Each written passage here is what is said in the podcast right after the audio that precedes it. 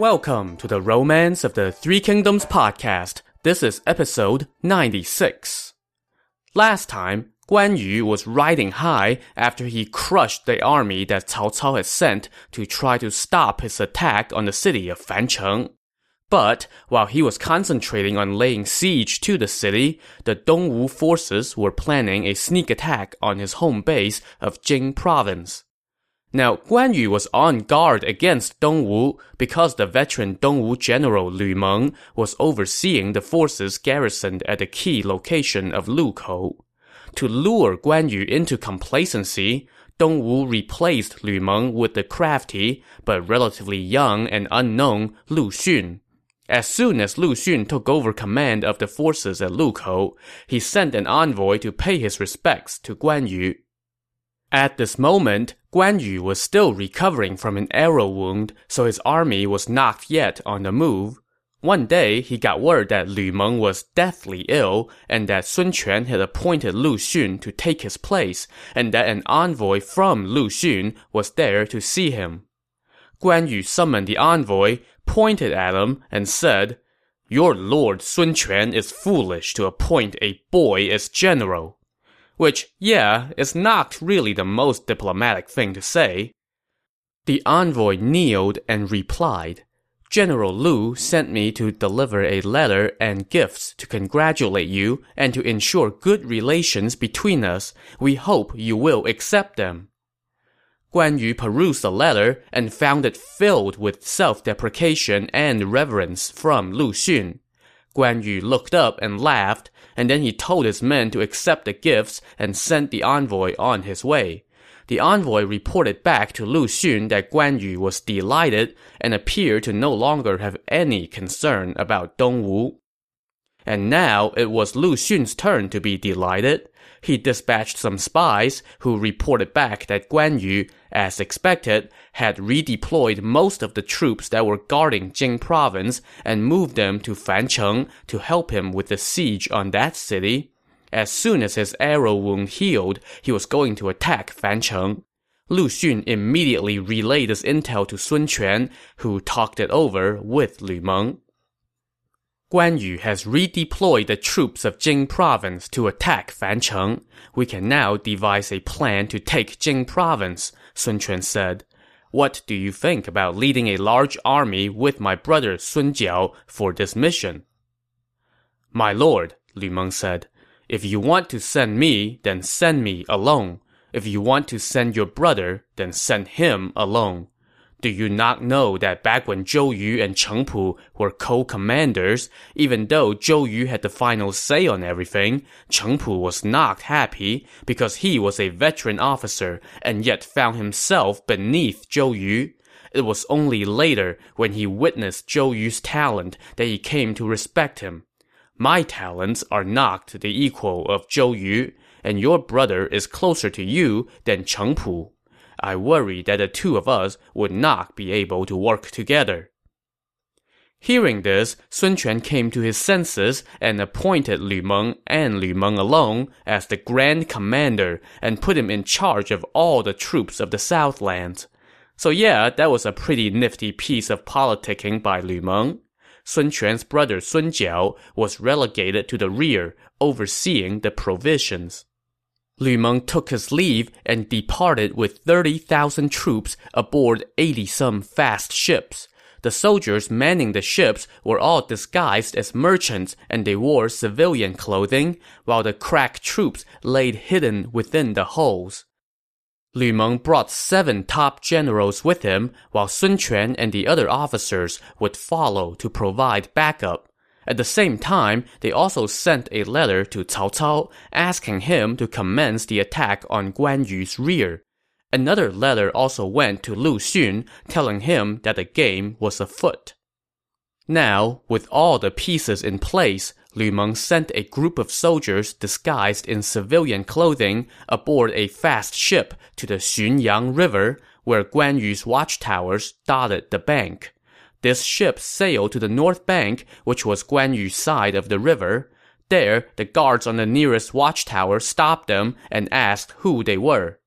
We are merchants, the Dongwu soldiers replied. We ran into strong winds on the river, so we have come here to wait it out.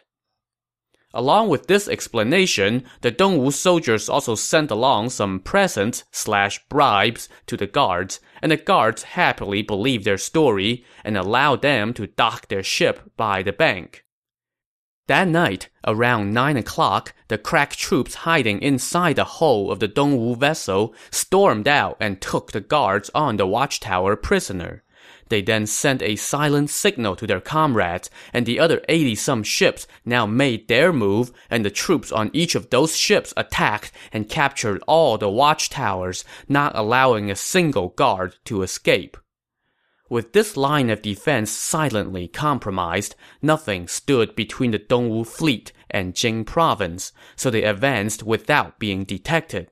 As they approached Jing province, Lu Meng used his powers of persuasion, which included comforting words and handsome bribes, to convince the captives from the watchtowers to switch sides. In the middle of the night, Lu Meng and company arrived outside Jing province. The captives from the watchtower led the way, and they called out to the guards inside to open the gates. The guards looked and recognized that these were their own people, so they unsuspectingly opened the gates. But as soon as the gates swung open, a loud cry rose up from the troops outside, and they all stormed in and started a fire just inside the gates as a signal. Lu Meng and the Dongwu troops now poured into the city, capturing it without breaking a sweat. Just like that, Jing province, Guan Yu's home base, a key piece of Liu Bei's plans to reunite the empire, and the source of so much conflict between Liu Bei and Sun Quan over the years, belonged to Dongwu. Upon taking control of the city, Lu Meng set about winning over the hearts of the people inside. He sent out word to his troops that anyone who dared to kill a single civilian or take a single item from the civilians will be dealt with harshly. He kept the old officials in their posts. He also moved Guan Yu's family to a safe residence where they were not to be bothered by anyone. All this done, Lu Meng sent the good news to Sun Quan. One day, it was pouring down rain as Lu Meng rode around with a few men inspecting the city. He noticed that one of his soldiers was wearing a civilian cape and straw hat over his armor. Lu Meng promptly had the man seized and questioned about why he had taken civilian property. It turns out that this guy was from Lu Meng's hometown, but that was not going to do him any good in this case. You and I may be from the same hometown, Lu Meng said, but I have already sent out my decree, and you violated that order. You must be punished according to military law. But I was worried about the rain soaking my armor, which is government property, the man said as he sobbed. That is why I used the cape and hat to cover it. It wasn't for myself. I hope you will spare me, for the sake of our common roots. I understand that you were trying to protect government property, but you still should not have taken something from the civilians, Lu Meng replied. And that was that. Lu Meng then ordered his men to behead the offender and hang his head on public display, after which Lu Meng collected his remains and gave him a teary burial. Word of this spread quickly, and everybody was put on notice that yeah, Lu Meng was not messing around. Within a day, Sun Quan arrived, and Lu Meng welcomed him into his new prize. Sun Quan heaped lavish praise on Lu Meng and his troops, and then kept Pan Jun, the guy that Guan Yu had left in charge of the city, in his old post as the administrator of the city. He also freed the Wei general Yu Jin, who was rotting in prison inside the city after his capture by Guan Yu, and sent him back to Cao Cao as a gesture of goodwill. And of course, there was the usual rounds of making nice with the civilians and the army, and the requisite feasting to celebrate. During the banquet, Sun Quan asked Lu Meng, Jing province is ours now, but how should we go about reclaiming the cities of Gong'an and Nanzheng? Before he had finished his question, the adviser Yu Fan spoke up. There is no need to even fire an arrow, he said. With my words alone, I can convince Fu Shiren, the defender of Gong'an, to surrender. And how do you plan to do that? Sun Quan asked. I have been good friends with Fu Shiren since our childhood, Yu Fan said. I just need to go explain the pros and cons to him, and he will no doubt surrender. Delighted, Sun Quan gave Yu Fan 500 men and sent him to Gong'an. Inside Gong'an, the commander officer Fu Shiren got word that Jing province had been lost, and he immediately ordered that the city's gates be shut and its defenses fortified. When Yu Fan arrived and saw this, he wrapped a note around an arrow and fired it into the city. The guards inside brought the letter to Fu Shiren and the letter said that Fu Shiren should surrender. Now, remember what happened to Fu Shiren a couple episodes back.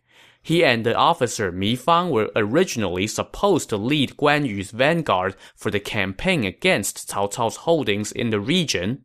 But the night before they set out, their carelessness allowed the fire to get out of hand inside their camp, which led to lots of property damage and a few dead soldiers.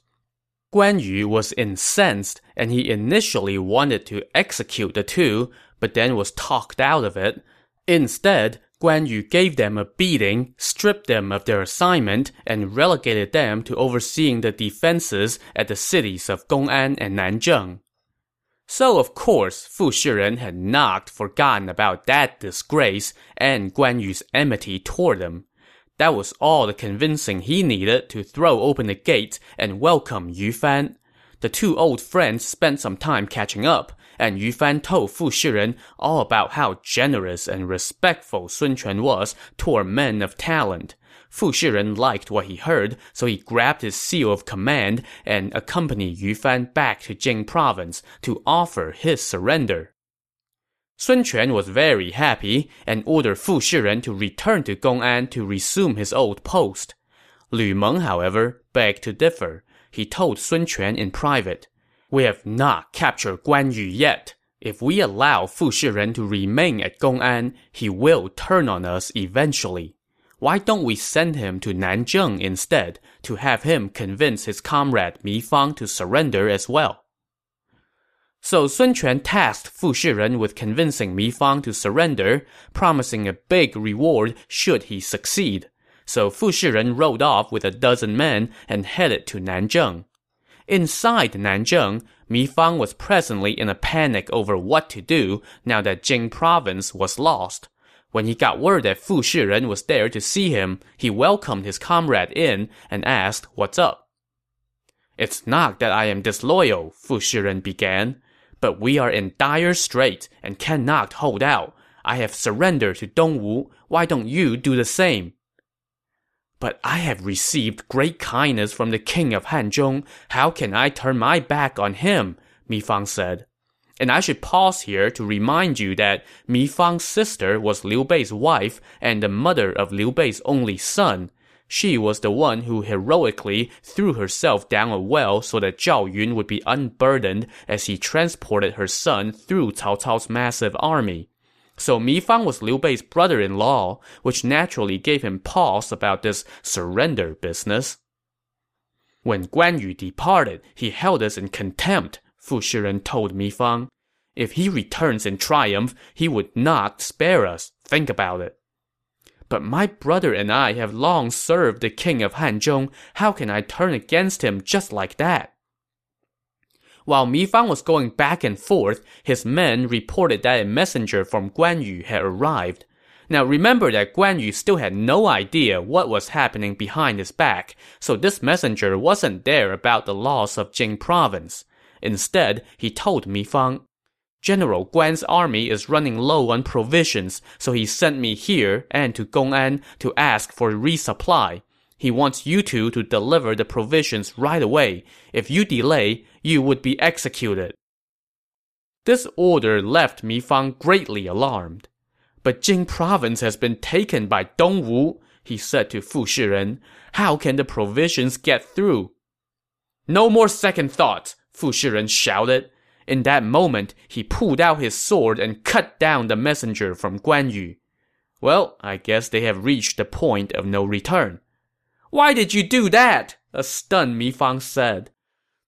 Guan Yu obviously wants us dead. How can we just sit and wait for our fate? Fu Shiren answered. If you do not surrender to Dongwu now, you will die at Guan Yu's hand.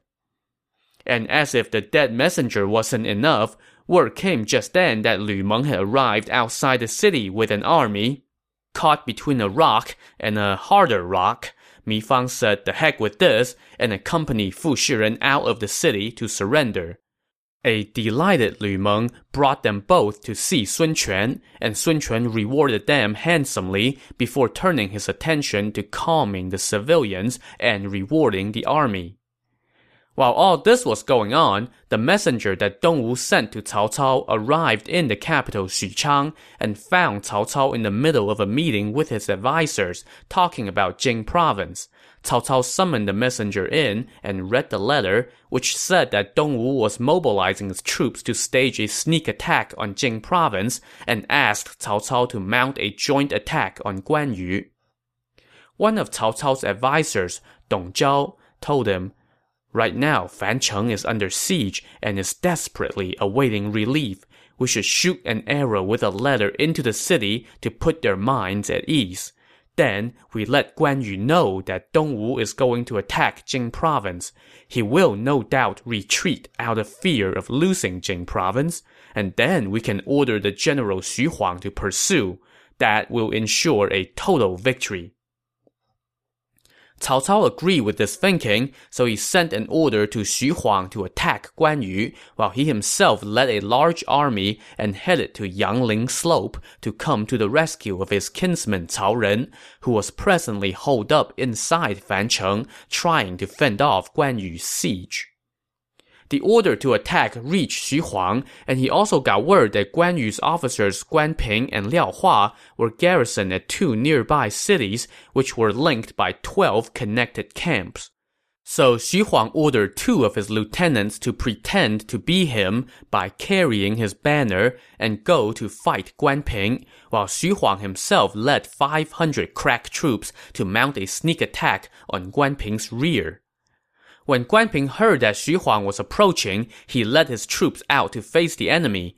Once they lined up, Xu Huang's two lieutenants came out to fight Guan Ping, but both quickly turned and fled. Guan Ping gave chase for about seven or eight miles, but suddenly, word came that the city he was defending was on fire. Realizing he had fallen for a ruse, Guan Ping quickly turned around to try to save the city, but his path was cut off by the real Xu Huang. Guan Ping, my worthy nephew, have you no fear of death? Xu Huang said. And just to note, he's calling Guan Ping nephew here because Xu Huang used to be tight with Guan Yu when Guan Yu was in Cao Cao's service. So this was sort of a term of endearment rather than an actual familial relationship. Dongwu has already taken Jing province, Xu Huang continued. How dare you try to show off here? Guan Ping was enraged at this taunt, and he made straight for Xu Huang. After just a few bouts, Xu Huang's army roared as the fire inside the city turned into a rollicking blaze. Guan Ping did not dare to linger, so he fought his way out and headed toward his comrade Liao Hua's base. When he arrived, Liao Hua greeted him and said, People are saying that Lu Meng has taken Jing province. Our soldiers are panicking. What should we do? This must be a lie, Guan Ping said. Any soldier who dares to repeat it shall be executed. Just then, an urgent message arrived that Xu Huang was attacking the first camp to the north. If the first camp is lost, the other camps will be threatened, Guan Ping said. This location is on the Mian River, and the bastards would not dare to come here. Let's go save the first camp. So Liao Hua instructed his subordinates, you guys stay here and defend the camp. If the enemy comes here, start a fire as signal. Our camp is well fortified, his subordinates said. Not even a bird can fly in here, much less the enemy. Thus assured, Guan Ping and Liao Hua mobilized their best troops and hurried toward the first camp. From a distance, Guan Ping noticed that the Wei troops were garrisoned atop a small hill. Xu Huang has stationed his troops at a bad location, Guan Ping said to Liao Hua. Let's raid their camp tonight. General, you can take half of our men for the raid, Liao Hua said. I will stay and carefully guard our camp. So that night, Guan Ping led a detachment of troops and stormed into Xu Huang's camp, but there was not a single soul inside. Recognizing the trap, Guan Ping tried to retreat, but by now, Xu Huang's two lieutenants had already sprung out of hiding with troops and attacked Guan Ping from two sides. Guan Ping was routed and fled back to his camp, with the Wei army in hot pursuit. Soon, the Wei troops had surrounded Guan Ping and Liao Hua's camp, and the two realized that they could not hold their position, so they abandoned the first camp and retreated back toward their base. But well before they reached that base, they could see flames shooting up from inside the camp. When they rushed to the camp, they saw that it was already occupied by enemy banners. So they now quickly turned and fled along the main road toward Fancheng but soon they were cut off by another army, led by none other than Xu Huang. Guan Ping and Liao Hua put up a dogged fight and managed to slip away and fled back to Guan Yu's main camp. When they saw Guan Yu, they told him, Xu Huang has taken our cities. Cao Cao is coming with a large force from three directions to save Fancheng.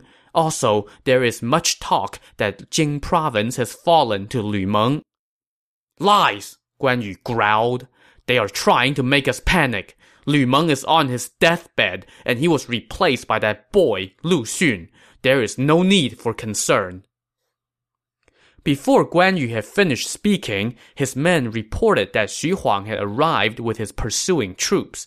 Guan Yu ordered that his horse be prepared for battle. But father, your wound has not healed yet, Guan Ping said. You must not fight. Xu Huang and I go way back, Guan Yu said. I know his skills well. If he refuses to fall back, then I will kill him, as a warning to the other enemy officers. So Guan Yu donned his armor, grabbed his saber, hopped on his horse, and led his men out. All the soldiers on the enemy side were intimidated at the sight of the famed Lord of the Beautiful Beard. Reining in his horse, Guan Yu asked, where is General Xu?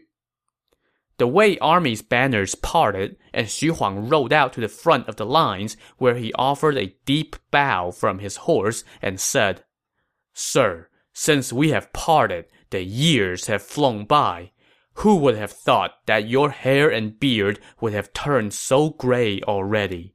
I will never forget your tutelage during our years together.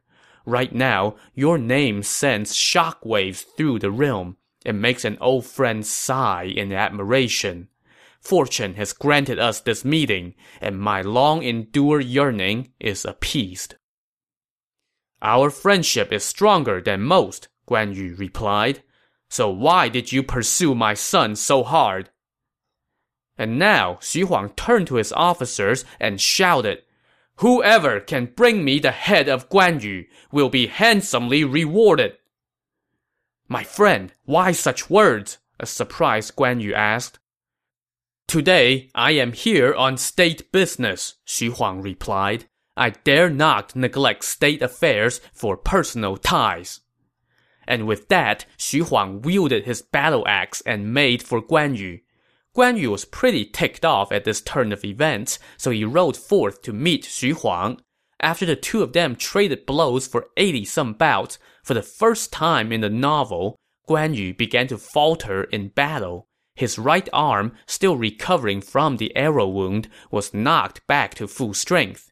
Guan Ping saw this and quickly rang the gong to signal retreat. Guan Yu turned around and quit the fight. He had barely returned to camp when suddenly loud cries rose up from all around. This was Cao Ren, the commander who had been holed up inside Fancheng. He had gotten word that help was on the way, so he now led his troops and stormed out of the city to attack.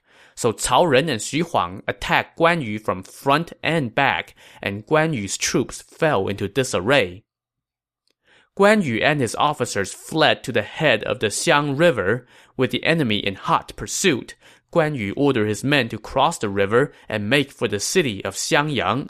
But just then, a soldier arrived with an urgent message. Jing province had fallen to Lu Meng, and Guan Yu's entire family was now in the enemy's hands.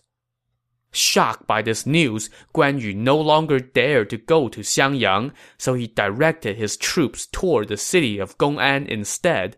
But soon, another message arrived. Fu Shiren, the defender of Gong'an, had surrendered to Dongwu. Guan Yu was incensed, but the bad news kept coming. Momentarily, the guys sent out to get provisions reported back and said that Fu Shiren had gone to the city of Nanzheng, where he killed Guan Yu's messenger and convinced the officer Mi Fang to surrender to Dongwu as well. This was a stunning turn of events for Guan Yu. One day, he was riding high and seemed on the verge of sacking Fancheng.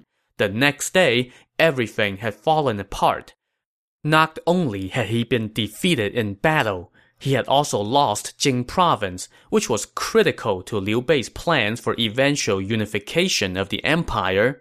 The anger over being defeated and betrayed overwhelmed Guan Yu. His arrow wound burst open, and he passed out. When his men brought him back around, Guan Yu said to the officer Wang Fu, I regret not listening to your advice, and now it's just as you had predicted. Guan Yu then asked, Why did the watchtowers along the river not raise a signal? The scout told him, Lu Meng disguised his navy as merchants and crossed the river. They hid their best troops inside the hulls of their ships and surprised the guards on the watchtowers. That is why there was no signal.